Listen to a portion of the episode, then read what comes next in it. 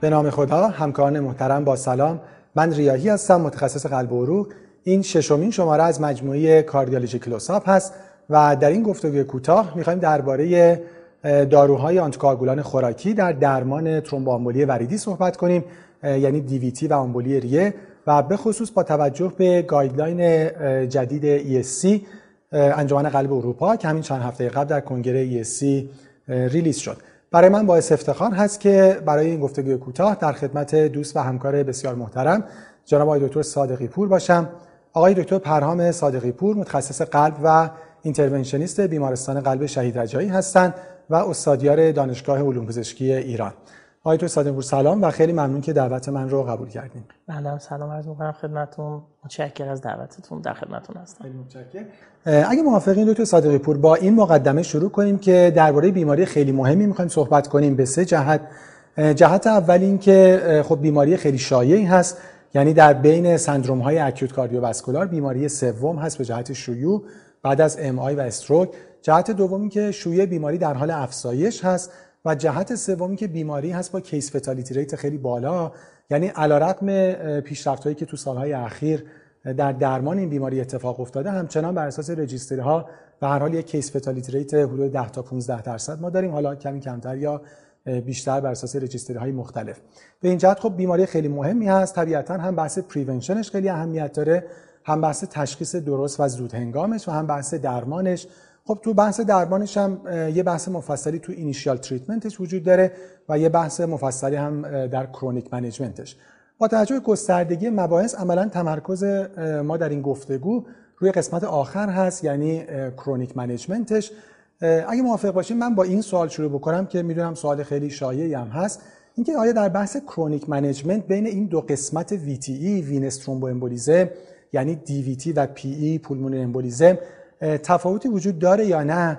به جهت اینکه خب در تشخیصش بالاخره همه می‌دونیم که این تفاوت وجود داره. در بحث initial treatment ش هم واقعا DVT با PE دو تا بیماری تقریبا جدا هستن. آیا این تفاوت در chronic management ش هم وجود داره که خب عملا بحث این که oral anticoagulation اون چی باشه چقدر درمان بکنیم به جهت duration و بحث دوز؟ از این جهت که آیا ما می‌تونیم در ادامه درمان دیگه بگیم VTE یا باید اینها رو تو هر قسمت جدا صحبت کنیم.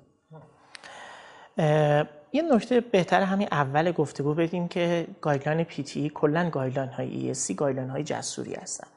وقتی که ما میگیم که guideline جسور هست منظور نیست که از expert opinion داره حرف می‌زنه. اتفاقا منظور اینی هست که خیلی evidence based ه یعنی که میگه که هر evidence جدیدی که تولید شد من میارمش توی guideline و ازش استفاده می‌کنم. محافظه کارانه در مورد evidence ها صحبت نمی‌کنم وقتی که یک randomized control trial خوب داریم یه meta-analysis خوب داریم من ازش استفاده می‌کنم. چون فکر می‌کنم که این best available evidence هست. در این سوال شما می‌تونیم از این قانون واقعا ازش استفاده بکنیم. راستش تمام اطلاعاتی که توی guideline ازش استفاده شده و کلا اساس management ما در مورد چه acute و چه chronic anticoagulation هست از چهار تا مطالعه اصلی به دست میاد که روی چهار تا NOAC هستن و تو همه این چهار تا مطالعه چند نکته هست که خیلی مهمه. یکی اینی که تقریبا بین 50 درصد تا دو سوم جمعیتی که anticoagulation های خوراکی روشون تست شدن جمعیت DVT بودن. و حدود یک سوم جمعیت آمبولی ریه بودن. برای همین یه ترسی ایجاد می‌کنه به خاطر همین fatality که شما فرمودین. خب بعد دیدن که نکته بعدی که توش مشاهده کردن دیدن که میزان recurrence VTE چه در مریضایی که با DVT مراجعه کردن و چه در مریضایی که با اومدن یکسان بوده. یعنی همشون recurrence یکسانی داشتن. ولی اونهایی که initial یعنی index event شون آمبولی ریه بوده بیشتر تمایل داشتن که recurrence شون به صورت آمبولی ریه باشه و اونهایی که DVT بودن بیشتر تمایلشون بوده که DVT دوباره recurrence داشته باشه. این خب روی fatality تاثیر میذاره. می‌دونید اتفاق مجدد اگه آمبولی ریه باشه خب بدتره. ولی توی هیچ کدوم از subgroup analysis ها دیده نشده که این تأثیری روی mortality نهایتا توی follow up بذاره. برای همین ما می‌تونیم یعنی guideline در واقع میگه که شما می‌تونید فرض کنید که این قضیه تأثیری روی approach شما نذاشته و در واقع جواب سوال نه هست. نه ما می‌تونیم با همون دیدگاهی که نسبت به DVT داریم در مورد آمبولی ریه هم حرف بزنیم. اینو یه جهتی هم که سوال پرسیدم چون ممکنه این سوال پیش بیاد این که guideline جدید guideline آمبولی ریه است یعنی guideline PE ایه ولی خب همونجور که فرمودین پس بالاخره ما همه این صحبت هایی که می‌کنیم هم برای آمبولی ریه صادق هست و هم برای DVT حالا طبیعتا در بحث chronic management داشت دیگه. خب این خیلی خوب. اگه اجازه وارد اصل مبحث بشیم. یعنی خب بحث chronic بحث oral anticoagulation هست. بالاخره ما وارفارین رو داشتیم. الان حدود 60 سال همه خوب می‌شناسیم سالا باش کار کردیم. هم خوب پزشکا می‌شناسن هم خوب بیمارا می‌شناسن. و الان حدود 10 سال هم هست که بالاخره ما NOAC ها رو داریم. دبیگاتران، ریواروکسابان، اپیکسابان، ادوکسابان و خب همونجور که فرمودین عملا خیلی از trial هم که باعث این guideline های جدید شده trial هایی هستن که با NOAC ها هستن. آیا بین این دو دسته یعنی ای سردستشون وارفارین و نوک ها تفاوتی در درمان وجود داره؟ گایدلاین های برتری بین اینها داده. و اگه برتری وجود داره این برتری چقدر جدی هست؟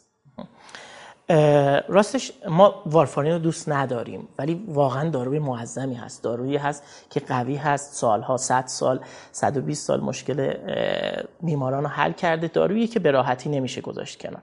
باز دوباره بعد ارجاع کنیم به همون چند تا مطالعه بزرگی که داریم. تو این چند تا مطالعه تو هیچ کدوم از این مطالعات ما ندیدیم که افیکیسی بین وارفارین و نوعکا متفاوت باشه. همون بحثی که در AF هم هست اینجا ICH در گروه اونهایی که نوعک گرفتن کمتر بوده نسبت به وارفارین و اینجا یه اتفاقی که یه کمی شاید نسبت به AF, AF افتاده اینی که کلا major bleeding ها در هر چهار trial در گروه NOAC کمتر از وارفارین بوده. خب این اتفاق خوبیه. و گفتم guideline guideline evidence based ه وقتی که متا آنالیز روی 4 تا trial انجام دادن 40 درصد major bleeding در افرادی که NOAC گرفتن نسبت به وارفارین کمتر بوده. برای همین guideline میاد recommendation با کلاس یک می‌ذاره که شما در مریض هایی که قرار بود chronic management برای VTE انجام بدید NOAC برتری نسبت به وارفارین داره. صرفا به خاطر همین تفاوتی که روی major bleeding هستش. من فقط یه توضیح کوچیکی بدم. خب بحث ما chronic treatment هست. من خیلی سریع در مورد اینیشیشن دارو صحبت می‌کنم. یه تفاوتی بین داروهای مختلف هست. خلاصه ما تا درمان شروع نکنیم نمی‌تونیم سراغ فاز chronic ش بریم. می‌دونید که guideline واقعا در زمینه risk risk stratification مریض های آمبولی ریه از ACC جلوتر هست. میاد تقسیم بندی های risk intermediate low و high و low risk انجام میده.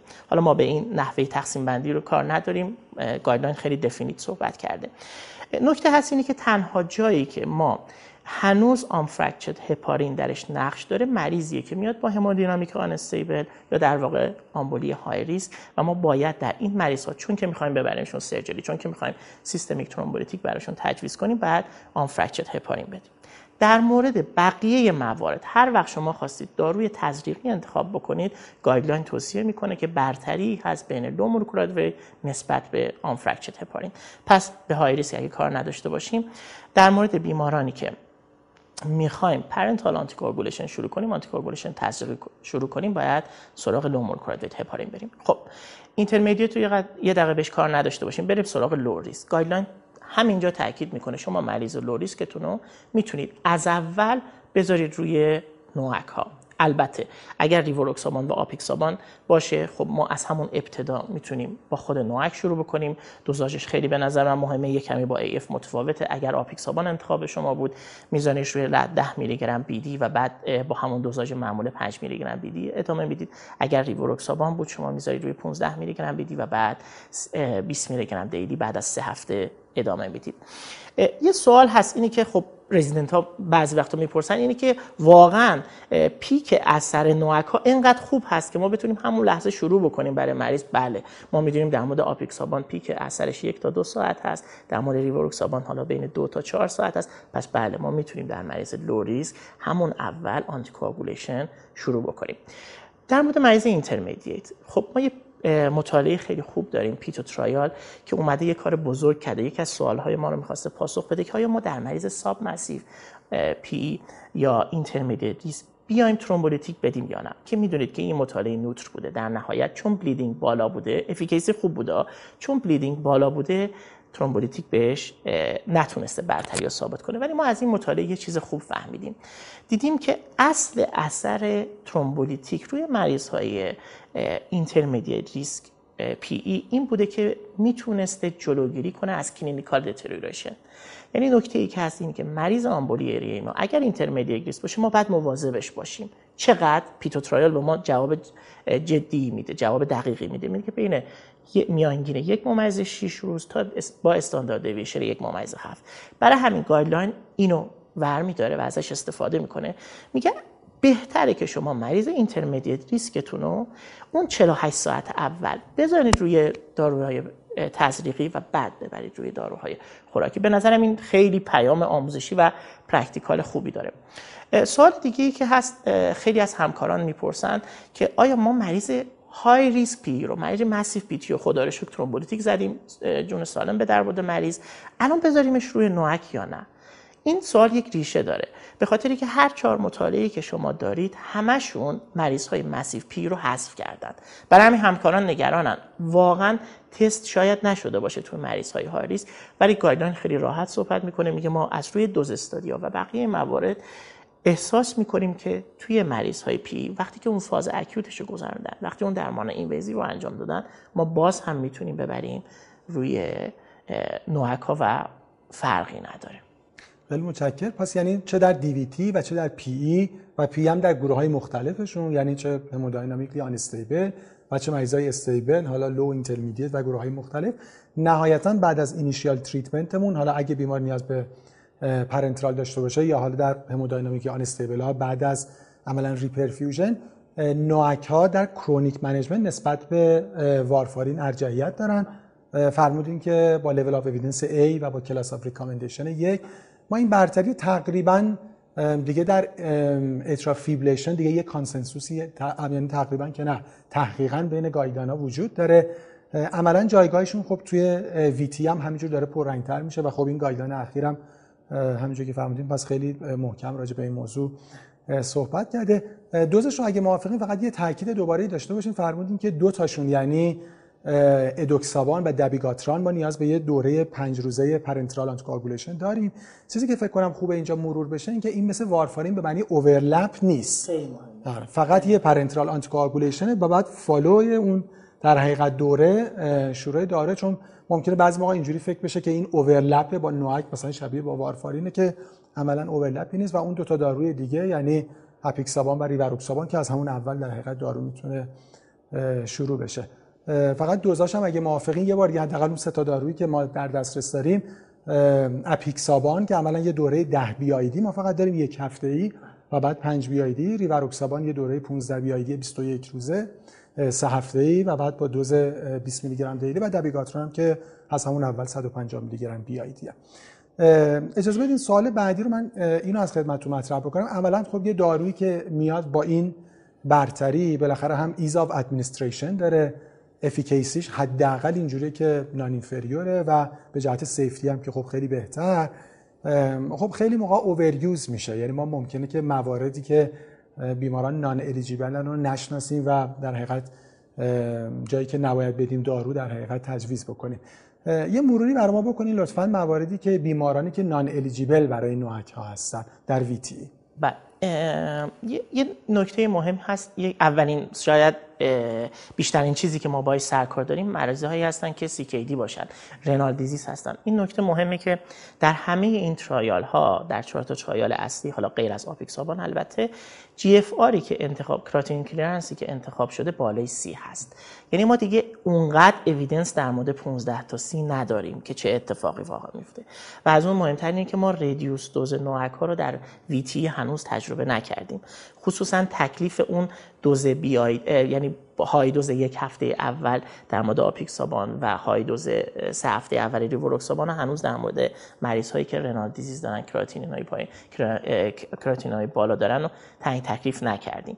برای همین واقعا باید خیلی دست به عصاتر در زمینه مریض هایی که CKD دارن renal disease دارن حداقل creatinine clearance زیر سی دارن. حالا مطالعه آپیکسابان 25 رو انتخاب کرده بریم. هر چند که expert ها الان در مورد میگن به AF اقتدا بکنید ولی به نظرم خب یه کمی ریسک جای سوال داره و شاید practice درست این باشه که صبر کرد و ببینیم که چطور است.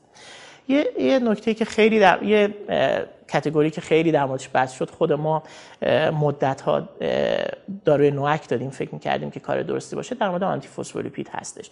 guideline به خاطر یه مطالعه اسپانیایی که انجام شده فعلا تنها مطالعه که ما در این حوزه داریم randomized control trial هست. میگه که مریض که antiphospholipid باشن و سه تا از anti هر سه تا antibody شون مثبت باشه به خاطر ریسک arterial thrombosis بهتره. شما با کلاس یک NOAC ندید و NOAC دادن کلاس سه و همچنان با وارفارین برین جلو. و خب یه قسمت دیگه ای هم هست که جزء کنتراندیکاسیون NOAC هست. من فکر می‌کنم خیلی بد هی بگیم اینو. در خانم های pregnant هست. چه خانم هایی که pregnancy در فاز pregnancy هستن چه بعد از pregnancy در فاز شیردهی هستن و هی ما تاکید کنیم آقا ما هیچ study نداریم که NOAC درش approve شده باشه بریم سراغ همون choice هایی که حالا low weight در دوران pregnancy و بعد از اونم حالا اگه خواستیم low weight رو سویچ کنیم به وارفارین. این سه تا category ه که ما بیشتر از حالت عادی باش یعنی routinely بیشتر باش سر کار داریم و جزء اون point هایی هستن که NOAC رو نمی‌تونیم بدیم. خیلی متشکرم. اگه من اجازه بدید فقط CKD من یه بار دیگه یه جمع‌بندی بکنم از مطالبی که فرمودی. چون واقعا یه خرده با atrial fibrillation متفاوت ممکنه این extrapolate بشه از AFib به VTE فرمودین که تقریبا زیر 15 که اصلا به بیماران تجویز نمی‌کنیم بین 15 تا 30 هم حالا با احتیاط عملا یه خرده بر اساس approval EMA و نه FDA و نکته مهم دیگه هم که فرمودین که دیگه اینجا reduced dose نداریم. یعنی NOAC ها تو VTE قانون 0 و 1 یا بالاخره مریض کاندیدای NOAC هست و یا نیست. اگه هست و eligible که دیگه با دوز کامل میگه خب چون تو atrial fibrillation یه خود این متفاوت است. خیلی متشکر. از بحث نوع درمان و دوز بگذریم فعلا و اگه موافقین وارد مبحث challenging duration بشیم می‌دونم که همیشه خب سوال هست و هم بیمار سوال داره هم خیلی موقع clinician خودش سوال داره. بالاخره ما از یه ور نگران recurrence هستیم. با case fatality rate بالا مریض من دوباره آمبولی نکنم. حالا این دفعه به قول شما survive کردم. دفعه بعد دیگه معلوم نیست که بتونم survive کنم. از اونور داروی safe ی نیست. به هر صورت NOAC ام علیرغم اینکه هم major bleeding هاشون پایین هست هم بالاخره overall bleeding شون بهتر بوده ولی بالاخره اونها bleeding دارن. این بالاخره ترازوی خود بعضی موقع ها سبک سنگین کردنش مشکله. نهایتا به ما جمع‌بندی بگین که هم بر اساس guideline هم بر اساس تجربه خودتون چه کار باید کرد تو کلینیک؟ والا نکته که اول باید بگیم این guideline از guideline های قبلی خیلی بهتره در این مورد ولی واقعا پر از نکته پامامیز هست. یعنی ما باید فکر می‌کنم که این قسمت اگه قرار باشه یه قسمتی از guideline رو بخونیم این قسمت هست که دقیقا بدونیم چه سیری رو طی کرده. مثلا ما unprovoked و provoked چرا تبدیل به recommendation فعلی شده. واقعا مفصل در موردش صحبت کرده و به نظر من در نهایت تونسته جمع‌بندی خوبی رو به ما بده و خب یه جاهایی هم گفته که ما تعیین تکلیف نشدیم. اولا که ما همه مریض های رو و DVT رو باید سه ماه درمان بذاریم. evidence خوبی داریم. یه مطالعه داریم روی مریض های low risk که anticoagulation شون رو قبل از سه ماه قطع کردن اومدن حدود 17 18 درصد با massive PE پس ما سه ماه حداقلش. حالا تو guideline ESC در مورد DVT گفته مریض های distal DVT که low risk برای recurrence ی باشن شاید شما بتونید 4 تا 6 هفته درمان بکنید ولی حالا ما اینو فقط گوشه ذهنمون داریم. پس درمان سه, هفت، سه ماه ما مطالعات بسیار خوبی داریم که حداقل هست و باید انجام بشه. از اون طرف در کل ریل ورد رجیستری های ما دیده شده کل جمعیت های هر ریسکی رو اگر اینکلود کرده باشیم دیده شده که بین 3 تا 6 ماه و 12 تا 24 ماه فرقی نیست. پس اون concept ی که مثلا در دهه بین 2000 تا 2005 خیلی مصطلح شد و می‌گفتن که همه مریضای VTE ذاتا recurrence بالایی دارن و شما ادامه بدین درمانو اینو ما نداریم. یه سری مریضا هستن که واقعا low risk هستن و سود می‌برن که از نظر bleeding ما همون سه ماه cut بکنیم. مشکلی که guideline با همین واژه provoked و unprovoked داره اینه که وقتی ما provoked می‌گیریم یه sound خوشخیمی داره یعنی که خود خب ما اگه اینو از مریض بگیریم دیگه ریسک recurrence ی نداره. گفته خب بیایم ما اینو طبقه بندی بکنیم. اومده سه category کرده. یکی مریض هایی که high risk برای recur یعنی اون عامل odds بسیار زیادی داره. یعنی خودش به تنهایی غیر از خصوصیات فردی اون فر... اون شخص می‌تونه آن باعث آمبولی ریه بشه که ده برابر بیشتر تعریف کرده با odds ratio ی ده برابر. یه سری ها اینترمدییتن یعنی که حالا خصوصیات اون فردم احتمالا در اتفاق آمبولیریه و حالا ویتی نقش داشته و یکی ویک هستن. یعنی واقعا خصوصیات اون فرده که شاید باعث آمبولیریه شده. که آدرسیاهای بین دو تا نه و زیر دو تعریف کرده. برای همین گفته که اگر شما اون عاملتون خیلی خودش می‌تونسته آمبولیریه ایجاد بکنه مثل سرجری که انستزی بیشتر از سی دقیقه داشته باشه. مثل ترومایی که همراه با fracture باشه. اینها مواردی هستند که گفته شده که می‌تونه خودش خودش تحت عنوان major reversible or transient risk factor ازش یاد می‌کنه. که ما اینا رو اگه از فرد بگیریم خصوصیات intrinsic اونقدر بالا نیست که آمبولی ریه. گفته برای اینها شما می‌تونید سه ماه درمان که دادید و درمانتون رو قطع کنید. در مورد بقیه افراد حالا ما اول بریم سراغ اونایی که high risk هستن. دو واژه رو در guideline دو لفظ رو در guideline استفاده کرده. یکی oral anticoagulation of indefinite duration و یکی extended anticoagulation of indefinite duration. اولی چی هست؟ یعنی که شما با همون دوزاژ درمانی که داشتید تا آخر یا حالا تا یک زمان درازی اینجوری اگر بدیم با همون درمان ادامه بدید. که در مورد antiphospholipid و همچنین افرادی که با یک یعنی دومین بارشونه که VTE کردن مراجعه می‌کنن. در مورد اینها با کلاس یک گفته که شما باید oral anticoagulation شون حالا وارفارین یا NOAC ادامه بدید. حالا افراد دیگر رو چیکار بکنیم؟ این خیلی مهم است. درسته که حالا یه طبقه بندی از ریسک های مختلف کرده. درسته که گفته یک weak هست یکی intermediate هست. ولی همچنان جمله‌ای که گفته گفته که ما ترجیح میدیم که شما از risk estimator هایی که recurrence ی رو در آینده برای شما پیش بینی می‌کنن و در کنارش risk estimator هایی که به شما bleeding رو در آینده پیش بینی کنن استفاده می‌کنه. یعنی در این مورد جواب نتی نداده. خب risk estimator ها بسیار زیاد هستن همشون هم valid شدن و بسیار خوب هستند من خودم شخصا در practice روزانم. اگر بیماران من خانم باشن از HERDOO risk score استفاده می‌کنم. یکی از خصوصیات خوبش اینه که تو همه این risk estimator رو اگه دقت کرده باشید level D-dimer برای پیش بینی حادثه بعدی خیلی مهم هست. HERDOO خوبیش اینه که شما وقتی که مریض روی anticoagulation می‌تونید عدد D-dimer رو بهش نگاه بکنید و ازش استفاده کنید. بقیه risk estimator ها همه اونها لازمه که شما anticoagulation رو قطع کنید یه مدتی و بعد عدد D-dimer رو چک بکنید. برای آقایونم از Vienna risk score استفاده می‌کنم. خب Vienna بعد حتما وارد وبسایتش بشید یه کمی گرفتاری داره ولی از همه اینها sensitivity بالاتری داره. از اون طرف bleeding risk هایی هم که ما داریم خب تعدادشون قابل توجهه همشون در era ی وارفارین validate شدن. یعنی ما فقط یک دونه که اون VTE-BLEED هست معادل HAS-BLED در AF هستش که در VTE چیز شده که واقعا هم به نظر کمک کننده است. حالا گفته که اگر شامل دو تا اون حالت نبود یعنی بیشتر از یک بار VTE کرده بود یا اینکه antiphospholipid نبود شما می‌تونید مریض ها رو روی extended anticoagulation بذارید. یعنی چی؟ دو تا مطالعه خیلی خوب داریم در مورد ریوروکسابان و همچنین apixaban که دوز آوردیم پایین تر یه جوری حالا بگیم دوز پروفیلاکسی‌طور مریض ها رو روی اون درمان گذاشتیم و significantly result ما در recurrence کمتر شده. میگه که اگر risk estimator ها رو حساب کردید دیدید که recurrence قابل توجه برتری داره نسبت به bleeding بیایید وارد فاز extended anticoagulation بشید از ریوروکسابان 10 میلی گرم یا apixaban 2 میلی گرم BID استفاده بکنید و مریضتون رو follow کنید. یه نکته ای هم که اشاره می‌کنه اینه که باشه. شما risk stratified کردید ولش نکنید مریض شما هر 6 ماه بعد هم bleeding risk رو هم recurrence رو هی حساب بکنید و مریضتون رو هی ببینید و ببینید که الان چه recommendation ی براش هست.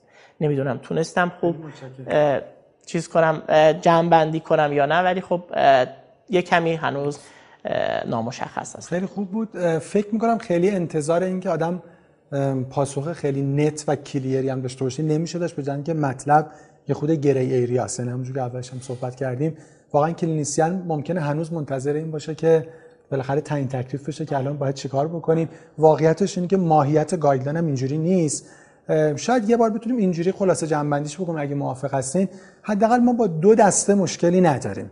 اونایی که یعنی اونایی که مشکل نداریم حداقل بدونیم. خیلی مهم بله. یه دسته اونایی هن که در حقیقت یه strong transient risk factor داشتن که خب فرمودین یا اینکه در حقیقت ترومایی داشتن یا یه surgery major ی داشتن به این معنی که حالا guideline گفته anesthesia شون بیشتر از 30 دقیقه طول کشیده باشه یا مریضی که در حقیقت inpatient در بیمارستان سه روز یا بیشتر از سه روز bedridden شده باشه.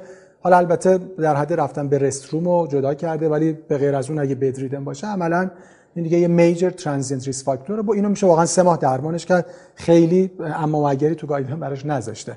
دسته دیگه که شما فرمودین که اگه مریض در حقیقت APS که خب این هم اولا باید درمان طولانی مدت بشه یا مریضی که recurrent یعنی حمله‌ش حمله دومه چه برای DVT و چه آمبولی. اولا indefinite تذکر مهمی که فرمودین این مشمول reduced dose نمیشه. یعنی با همون دوز استاندارد باید ادامه بده به جهت اینکه بیمار high risk برای recurrence بقیهش خود عملا gray area ست یعنی ما بالاخره risk factor های transient دیگه یعنی در حقیقت علل حالا ثانویه گفتین الان بله تو guideline دیگه provoked unprovoked عملا نداریم. ولی بالاخره علل reversible دیگه ای داریم. مثل اینکه حالا یه minor surgery بوده یا outpatient مریض بستری بوده یا یه leg fracture فقط بوده یا چیزای شایع به دنبال OCP بوده در pregnancy postpartum مریض ترومبوفیلی ممکنه داشته باشه غیر از APS من جمع‌بندی که از شما گرفتم اینه که اینا بالاخره مشمول extended treatment میشن. یعنی بعد از 6 ماه میشه به ادامه درمان فکر کرد. اگه بخوایم فکر کنیم option خیلی خوبمون low dose rivaroxaban 10 daily یا دونیم BID apixaban هست. و اینکه چقدرم چون extended دادم نمی‌دونه 6 ماه دیگه یه سال دیگه دو سال دیگه عملا شاید calculator ها و risk estimator ها بتونن به ما کمک می‌کنن و مرتبا ریسک bleeding بیمارم follow کردن. ولی اگه موافق هستیم فکر کنم یه عدد دو سال حدودا بشه داشت به جهت اینکه مطالعاتی هم که extend کردن عملا مثلا تا 24 ماه رفتن جلو. شاید دیگه مثلا ادامش بعد از دو سال و اینا یه خورده دیگه باید مثلا دلیل محکمی داشته باشه. خصوص که خیلی از این بیماران جوان هستن. بالاخره خانمی بوده که postpartum حالا ما تا کی می‌خوایم بالاخره آنتیکاگولان رو ادامه بدیم؟ حتما بالاخره shared decision making اینجا مهمه. بیمار کاملا باید در جریان باشه. کوتاه راجع به آسپرین هم بفرمایید جایگاهی داره یا نه؟ دو تا مطالعه خیلی خوب داریم. یکی WARFASA هست و یکی مطالعه ASPIRE هست. یکیشون WARFASA مطالعه positive هست نسبت به آسپرین و ASPIRE مطالعه هست که trend به سمت چیز هست. trend به سمت کاهش recurrence ی VTE هست. باز هم recurrency تا اگر متاآنالیز این دو تا مطالعه رو نگاه بکنید تونسته تا حد اکثر 40 درصد ریسک recurrence رو کم بکنه. برای همین واقعا در موردش باید با مریض صحبت کرد. بهش گفتش که ASA درسته حالا یه داروی روتینیه ولی واقعا ما دو تا evidence خوب داریم که می‌تونه روی recurrency تاثیر بذاره. NOAC ها کاهش recurrency شون از 50 درصد شروع میشه. 50 60 درصد شروع میشه. پس آسپرین واقعا یه option هست و ما برای مریض ها می‌تونیم مطرح کنیم. این دفعه دو B گذاشتش. قبلا دو A میذاشته. ACCP هم یه کمی لورش بالاتر هست در این زمینه. مثلا جایگاهش میشه مال بیماری که به هر دلیلی نتونه با NOAC ها ادامه بده. بله. حالا چه به جهت financial یا ترجیح بیمار بدون جایگاه نیست. با هر با یک class recommendation پایینتر بله. می‌تونه مریض با آسپرین هم در حقیقت ادامه بده. و آخرین سوالی که من خدمتتون داشته باشم بحث cancer هست. عملا خب مثل هر بیماری دیگه ای عملا یه entity های ممکنه یه خود جدا بشن چون ویژگیهاشون متفاوتن. توی VTE هم واقعا همینجوره.